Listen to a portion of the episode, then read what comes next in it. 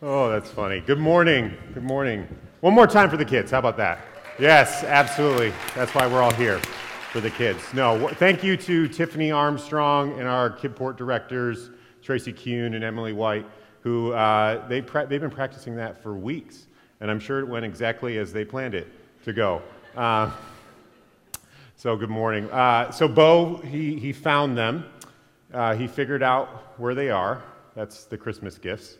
That is. Uh, I found out uh, this weekend on Friday afternoon, he asked he wanted to go play downstairs with some toys, which isn't necessarily an abnormal thing. And so I went down there into the basement, and we get, he doesn't necessarily jump to the train set or the Ninja Turtle toys. He, he kind of passively looks down at the ground and puts his feet together and puts his hands behind his back and goes, "Dad, I, I think I want to play down here by myself."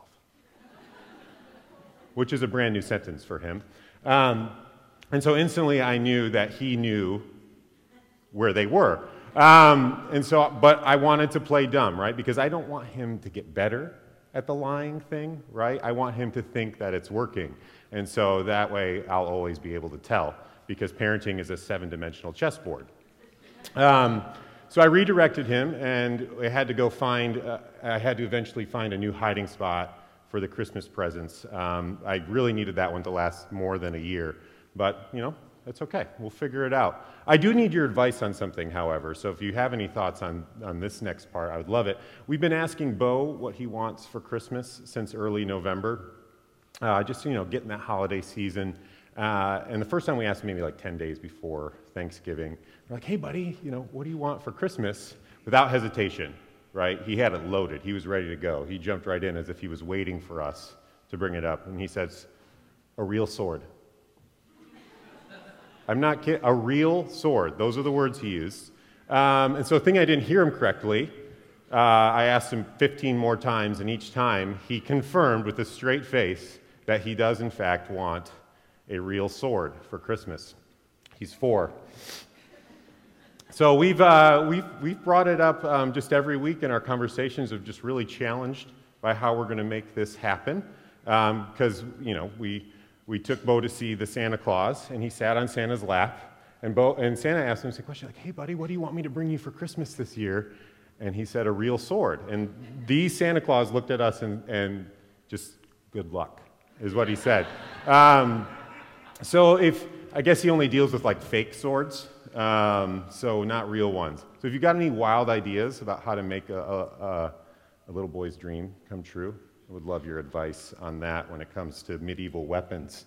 Um, so anyway, it's good to be together this morning, two weeks in a row. This is fun.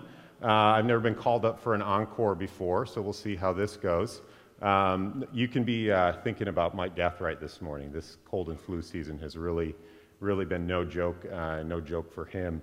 Um, so I thought we would just, you know, pick up where we left off last week and just dive even further right into the Christmas story. Um, and so, yeah, I, I got a lot of feedback last week about the history and all these things that are happening around the Christmas story. And so without really your permission, we're just going to do more of that, if you're okay, um, because there's a whole nother side of the coin that we didn't even get to last week. So just a little bit of review if you weren't here. It's online. Uh, it was, we, we dove deep into the history of Rome, and specifically one main character there, Caesar Augustus. Um, and Caesar Augustus, he was the first true emperor of Rome after it split from, as, from a republic. He became the sole emperor of Rome, and he was called the, the Son of God, the King of Kings, the Prince of Peace, and he earned those titles through deliberate military violence in the name of empire building. That was the conclusion we came, we came to about Caesar Augustus last week. Um, and so the gospel writer Luke, he begins his version of the Christmas story, as you'll remember, at about that time, Caesar Augustus ordered a census to be taken throughout the empire. So this, this particular line of scripture was incredibly intentional, specific to his audience. I mentioned last week that there's three tellings of the Christmas story in scripture: Matthew, Luke, and John. Mark just kind of skips right over it, gets right to the good stuff, I guess. Um, and a, it, just a quick aside on this, as we think about Caesar Augustus, as we think about what these writers are saying about Jesus, not just the gospel writers, but all of the writers of Scripture.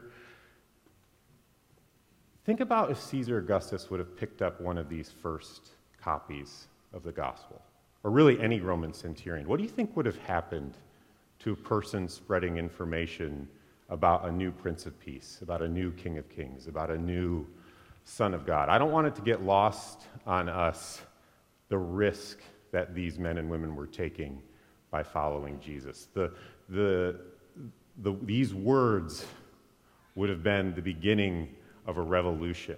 This has been the, the razor's edge of a new way of living. And so when we read the Bible, every time we read the Bible, we should be reading with that deep level of reverence for the risk that these people took in spreading the good news. Because it certainly, had it been discovered that they were writing about this, these men and women would have been killed instantly. Um, there's that verse in Matthew chapter ten where Jesus says, I've come to set man against his father, right? This is, this is what this is what this is referring to, right? This kind of love, this kind of love, up, love uprising was not going to fit nicely into your father's traditions, right? This wasn't going to be returned to some great Jewish era of the past, but it was a gateway to a revolution, a new revolution of love in the world. And so each one of these disciples, each one of these gospel writers, they would have picked a different target audience. They did pick a different target audience to write towards. And so last week when we were talking about Luke, um, he's writing to the ever-growing group of Gentiles in Jerusalem, uh, who beginning to call Jerusalem home after the Roman conquest throughout the Middle East. And so refugees from across the region are flocking to Jerusalem to try to find a new home and a new way of living after their homes had been destroyed in the Roman conquest. And so Luke is specifically targeting this group of people. Um, and he begins with a reference to that oppressive power, to Caesar Augustus, because he wants these listeners, he wants these readers of the first gospel to understand that Jesus is one of them. He wants, he wants these readers to see Jesus as a displaced refugee, just like they are. Matthew wants the same thing, except he's writing to the Jewish people in Jerusalem. He's targeting specifically the in-group, the religious in-group that's living in Jerusalem. These are the people of Moses, the ones that God liberated from oppression in Egypt and delivered into the Promised Land. And so what we learned last week is that this group of people um, is not necessar- necessarily isolated from the pain of the Roman conquest, Um, but they are but they are still living in their home that's being taken over. And so Matthew's trying to write to this group of people to try to convince them that this Jesus, this is the Savior, the Messiah that they've been waiting for. And he also wants them to know that this Jesus is one of them. And in order to do that, he begins his telling of the Christmas story with a family tree. If you're familiar with the Matthew story, maybe you've skipped this part, Uh, because it doesn't really seem like it fits, right? It's seventeen verses outlining the genealogy from Abraham to Jesus. But this is fairly common uh, in, in early Hebrew writing. We got to think about it kind of like a bibliography or a, a reference page. This is how people knew that the author did their own research, right? That they did the work, that they know what they're talking about. And so Matthew, talking to this, this very religious, hyper-religious group of Jewish people living in Jerusalem, he starts with a genealogy, tracing Jesus' lineage, lineage all the way back to Abraham, because he wants this group of people to know that Jesus is one of them as well. Um, and so Matthew's introduction in the first few chapters, it serves as this invitation, like I said, for the Jewish audience to see themselves in the story, to see Jesus, who claims to be the Son of God, as one of their own, right? There's a lot of skepticism, right? There's been a lot of people who've claimed to be the Messiah. Why is this one special? Well, because he fought, he's, he's one of ours. One of your ancestors is one of his ancestors. He then concludes that genealogy with a quick birth announcement. His, his Christmas story is really, really quick. There's Mary, there's Joseph, the mangers, the shepherds. Um, and it's because he wants to tell a different side that we're going to look at here. And so chapter two of the book of Matthew begins like this. It says, Jesus was born in Bethlehem in Judea during the time of King Herod. Now that looks familiar, doesn't it, to what we talked about last week. Here's Luke chapter two, right? At about that time, Caesar Augustus ordered a census to be taken throughout the empire, right? It's almost like they were sitting in a room together as they were writing this. Like, how are we going to, to model this to look the same, but specifically speak to the same group of people? Um, so Matthew two, verse one, Jesus was born in Bethlehem in Judea during the time of King Herod. The key phrase here is during the time of King Herod. That's not just a statement um, to mark a date, like Paul Knapp was born during the first George Bush administration. But, you're right, by saying that, it's framing some very important context, right? Our minds instantly go to the Gulf War, the Berlin Wall following, Saved by the Bell. Like, we instantly go into nineties nostalgia. And it's beautiful, but, but some names serve as a time machine for us, right? And many are personal. Like, I think of a long list of friends that when I think of their names, I'm instantly brought back, you know, to our times in Lake Michigan and stuff like that. But some are very, very universal. And when Matthew mentions the name King Herod, it would have been one of the most universal time machines for that first century Jewish audience. So who's King Herod? King Herod had been given his throne by the conquering and then occupying Romans. It's it's actually, he kind of weaseled his way in, where the Romans never had to occupy Jerusalem. He just kind of gave it to them, and he be, in order to become king, in order to rise to power. The story is much more complicated than that, but you know we only have a limited amount of time. So the Romans, they proclaimed him, they proclaimed King Herod as the king of the Jews. Right? Not the King of Kings, but the King of the Jews. It was a formal and legal title, and Herod was delighted to have it. He was determined to keep it at all costs. He was a he was essentially a Roman puppet, the kind of guy who would do to do anything to stay king. He's a very complex man. He was one of the best builders in all the Middle East. Um, but he was racially, he was an Arab. Religiously, he was a Jew, and culturally, he was Greek. And so this alone just did not sit well with the religious people of, of Jerusalem. He, he didn't really fit into what they thought a king should be, yet he was ordained by Rome to rule over them. Politically, he always sided with Rome. He never sided with his Jewish history. And his real loyalty was really to one thing, and that was himself. It was his own power and his own position, and he defended it ruthlessly.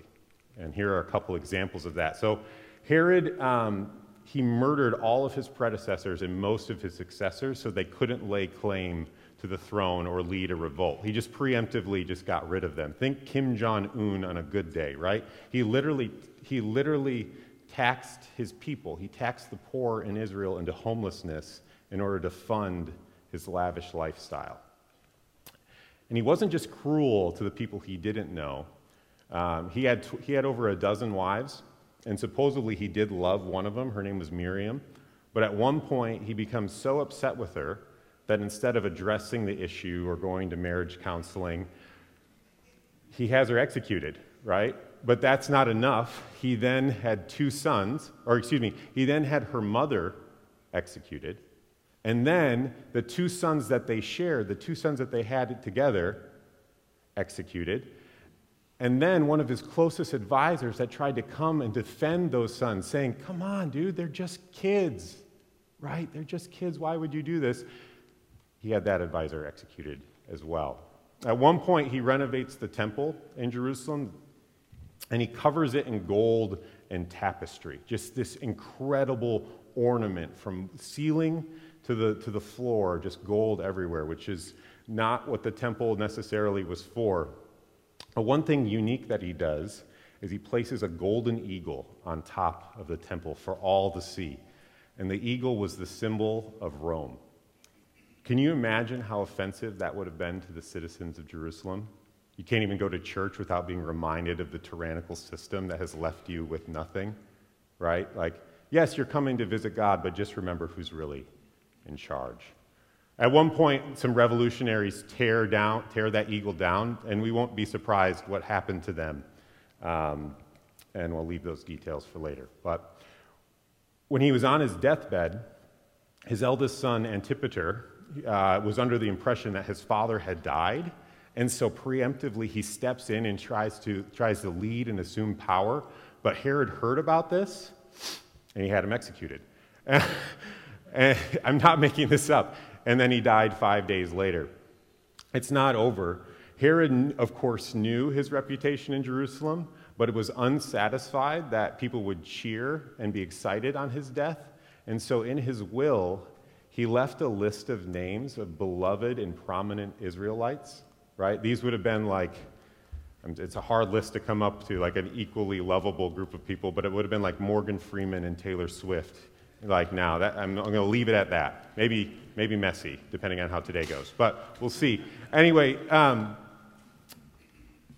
on the day of his death, he orders that, and it was a long list, that this list of Israelites would be executed so that he could guarantee on the day of his death that there would be weeping all throughout Israel.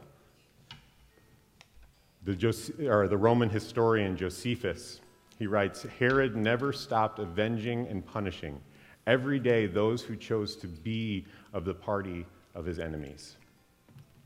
There is the holiday of Christmas, and then there's the history. And these are two very, very different stories. The Bible continues on, because that was just verse one. This is con- verse one continuing. Magi from the east came to Jerusalem. These are the wise men in the story. The Magi from the east came to Jerusalem and asked, "Where is the one who has been born King of the Jews? We saw his star in the east and have come to worship him." And when King Herod heard this, the Bible says he was disturbed. I think that was an understatement. He doesn't want the Magi to know that he's disturbed, and so the Bible continues. It says, "Then Herod called the Magi secretly in and found out ex- the exact time the star had appeared, and he sent them to Bethlehem and said, 'Go and search carefully for the child. As soon as you find him, report to me so that I may go and worship him.'" I think we've seriously underplayed the role of the Magi in this story. These are these are like covert spies sent by King Herod to go figure out where Jesus is so that Herod can do his thing. Uh, he wants to make sure that this newborn king is taken care of. But the wise men, the Magi, here's the twist, they never report back to him. They never come back to him and say, "This boy is the boy." And so for most people, this would have this would have been a huge problem, right? Like, how are we going to find him? That was our one shot. For King Herod, this wasn't a huge issue. The Bible says that when Herod realized that he had been outwitted by the Magi, he was furious, and he gave orders to kill all the boys in Bethlehem and in its vicinity who were two years old and under. Matthew two, verse one, Jesus was born in the time of King Herod.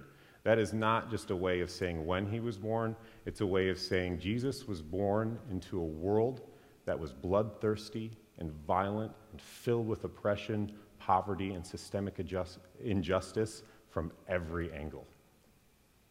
The holiday of Christmas is filled with light, peace, and love. The history, however, feels far removed from any kind of peace.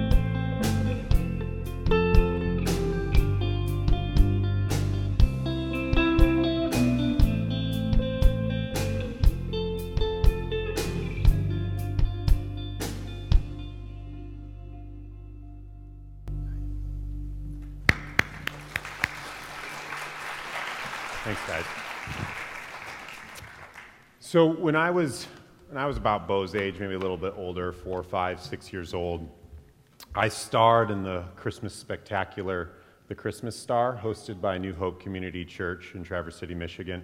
Maybe you've heard of it. Um, it was my stage debut, really the moment where it all started. Uh, and as that moment approached, I can remember, I'm, I'm, I'm brought back there now, I was nervous. Maybe the first time I ever actually felt nervous or ever actually placed that memory of nervousness. Um, but I felt confident, right? This was my chance.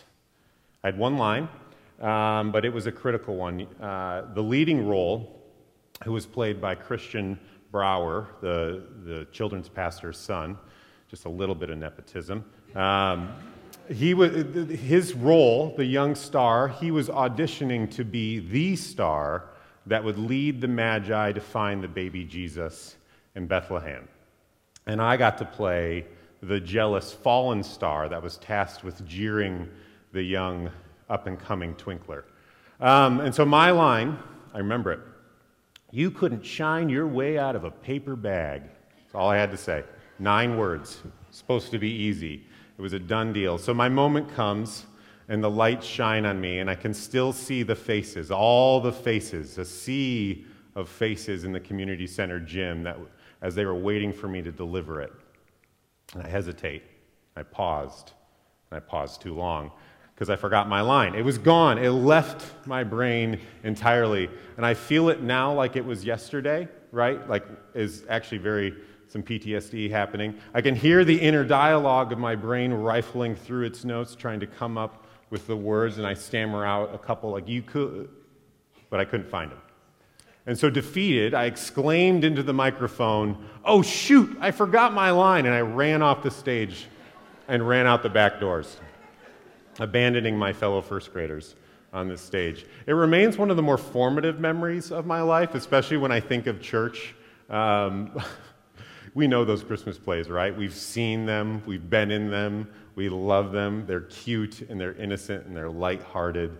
Um, we live for those moments when somebody runs off the stage or forgets the jingle bells.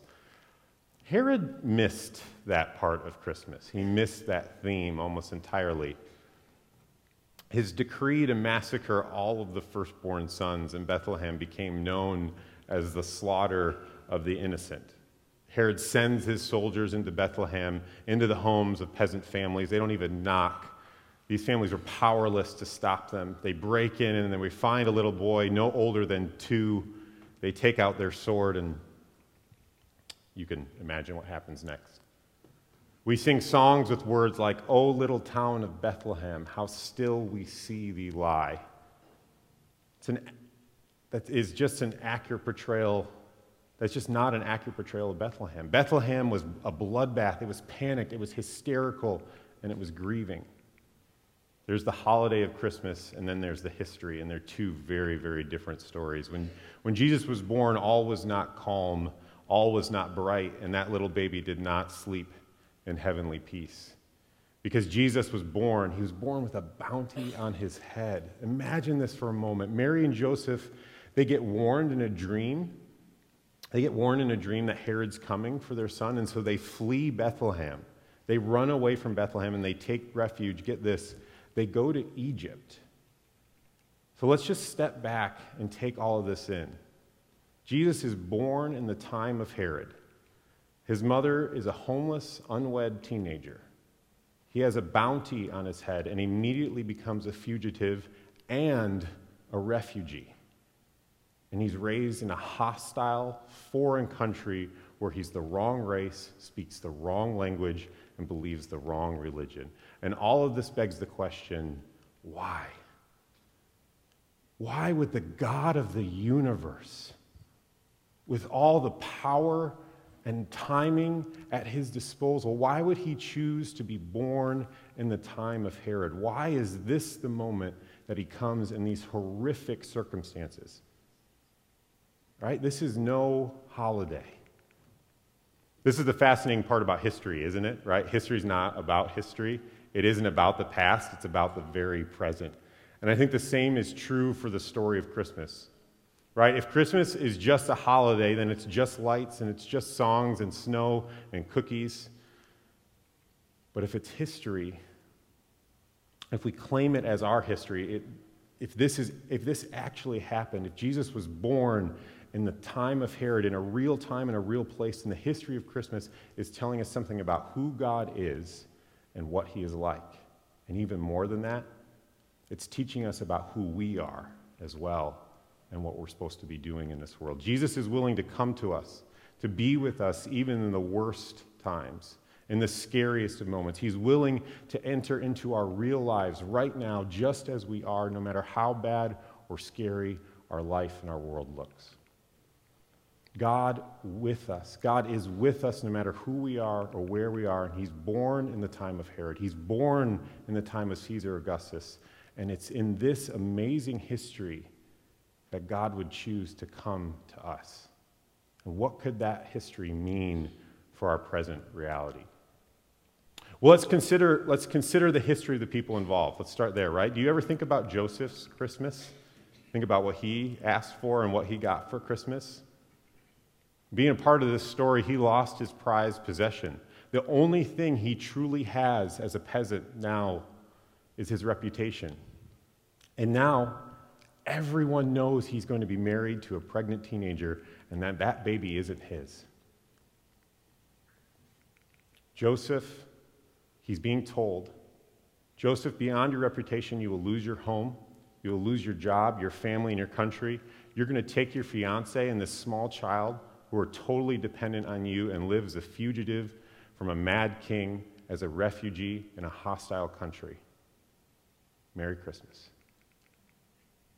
I've gotten to meet folks from all walks of life uh, and all kinds of different seasons of life, and at first it surprised me, like, wow, I am not alone, right? Life is confusing and chaotic and painful for other people too. But now I just know that no matter how well we hold it together on the outside, we all have or have had or currently right now are living through a Joseph moment, right?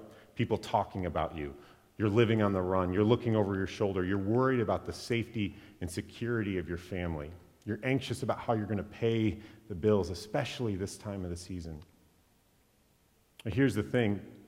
I think the history of Christmas points us back to the purpose of Christmas.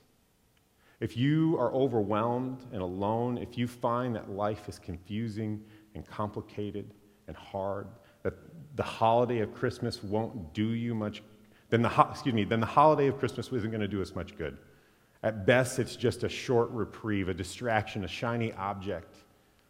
And at worst, it only adds to the stress of life. But if the history of Christmas, if we allow the history of Christmas to mean something, then Jesus is coming for the Josephs. He's coming for the defeated, the deflated, and the desperate, those not knowing what to do or where to go. There's the holiday of Christmas, and then there's the history of Christmas. Let's consider Mary's Christmas, right? Here's another part of history that doesn't make it into the songs and the holiday stories. Eight days after Jesus is born, he's taken to the temple, and there's an old man there by the name of Simeon. Think of Rafiki from The Lion King, right? And he holds up this little baby boy into the air, and he says a blessing. Um, and it's a beautiful moment. Anytime someone has a child, and you're with the mom or the dad to hold that child, to pray over that child, that is a moving moment. Those are moments as a parent that you will never forget. And so Simeon is holding this child up and he says, "Now, sovereign Lord, dismiss your servant in peace. I have seen the salvation I have been waiting for. I've held him in my arms and I can die a happy man." Of course, Mary and Joseph are probably glowing at this, thinking, yes, we think he's special too. In fact, we're told that they marvel at Simeon's words. But he has one more thing to say, and he says it directly to Mary. And you have to picture this moment of pride and joy. Think about how Mary feels after she hears something like that. You've got to imagine all the refugee and fugitive stuff is set aside for this moment to believe in the hope of this baby boy. But Simeon hands Jesus back to Mary, and he looks her in the eyes, and he says, "This child is destined to make many fall and many rise, and to set up a standard which many will attack. for he will expose the secret thoughts of many hearts, and for you, and for you your very soul will be pierced by a sword." Mary gets it. She knows what Simeon is saying. Mary has got to be wondering what she did to deserve this, right? She doesn't understand what Simeon, she understands what Simeon is trying to tell her. This son, this boy is going to be different. There will be no grandchildren in this future, right? What is being asked of you is going to devastate you. Do you know that kind of heartbreak? I hope you don't. The pain that comes from seeing someone you love so desperately struggle and suffer. Maybe you worry about their future, foresee a life that will have too much hardship in it, more than you can embrace or can shield them from, or can shield them from. This is what Mary is living through in her Christmas story. For the holiday we sing, it's a wonder, it's the most wonderful time of the year, right? With the kids jingle belling and everyone telling you, be of good cheer. And Mary gets, and a sword will pierce your soul. There's a holiday, and there's a history. They're two very different stories. One last person we want to consider in the history of Christmas. You know who it is? The baby, the child, Jesus, right? In the ancient world, they weren't particularly sentimental about children. The odds of a child growing up to adulthood, they weren't great. To be a child was to be dependent and defenseless and fragile and vulnerable, always at risk of abuse and neglect, oppression, and actually much worse if we think of the time of Herod. So here is Jesus as a baby. Here's the Son of God. Here's the God of the universe coming. Jesus as God, the child. Jesus is God, utterly vulnerable. Jesus is God rendered completely defenseless. Jesus is God exposed to all the evil in this world. That is Jesus at Christmas time. If this Christmas you feel vulnerable or weak or helpless, exposed to risk, if you feel like you don't have enough strength in you to make your life look like the holiday postcard, know this, that Jesus has been there. Because he hasn't come for Christmas. He's not coming for the holiday. He's come for us. Jesus said, "I tell you the truth, unless you change, become like little children, you will never enter the kingdom of heaven." Jesus changed and became a little child for us. It was a bold and crazy and reckless act of love. And yet on the holiday we sing, "Our cheeks are nice and rosy and comfy and cozy are we." There's a holiday and there's a history, and they're two different stories. Don't get me wrong, I'm not suggesting that the holiday of Christmas is wrong or the traditions are bad and that we shouldn't celebrate peace and the coming of light into the world. I love it all. We need those warm and fuzzies. We need those creature comforts. But this is the bottom line. The holiday isn't going to rescue us. The holiday of Christmas is something we must do. The history of Christmas is something that has been done. The holiday of Christmas is something that we must enter into. The history of Christmas is someone who desires to enter into our very lives, to change us in real ways, not to rescue us from the rule of a corrupt politician or, or Joseph Shatter's dreams or Mary's broken heart, but to save us in them, in spite of them. That is the history of this amazing love.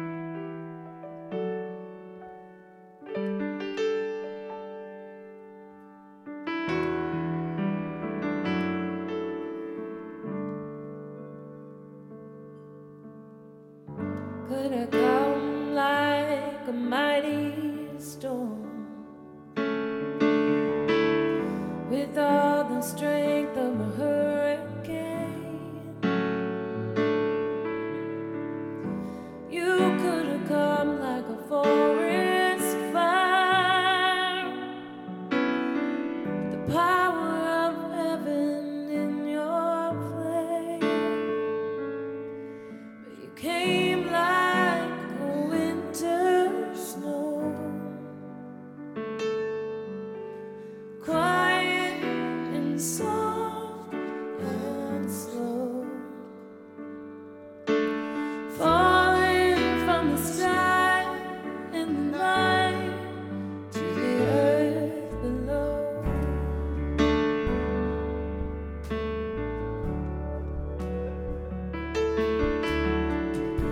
could have swept in like a tidal wave, or in an ocean to ravish our hearts. You could have come through like a roaring flood, but you wipe away the things we've scarred.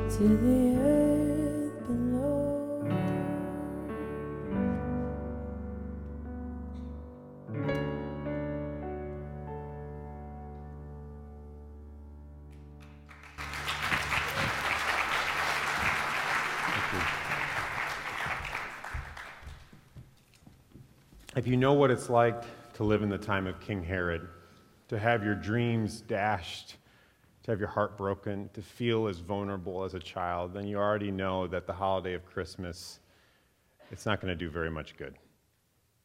But the history, the history of this moment, Jesus was born into the worst of all possible worlds to prove to us that he's willing to enter ours. The question is not how will we celebrate this holiday, it is how will we respond to the history, the present reality that Jesus isn't coming for Christmas, he's coming for us. So may you see yourself in both the history and the holiday of Christmas. May you rejoice in the unbelievable gift of God's arrival on earth. May this child, this baby boy, born as a refugee, as a fugitive, as a peasant, as an outcast, may this baby boy be a reminder of how far we've come and serve as a notice to how far we have to go. May you know that he came for us, and may we return the favor. Friends, may the grace and peace of the Lord Jesus Christ be with you. Amen. Merry Christmas. We'll see you next Saturday for Christmas Eve.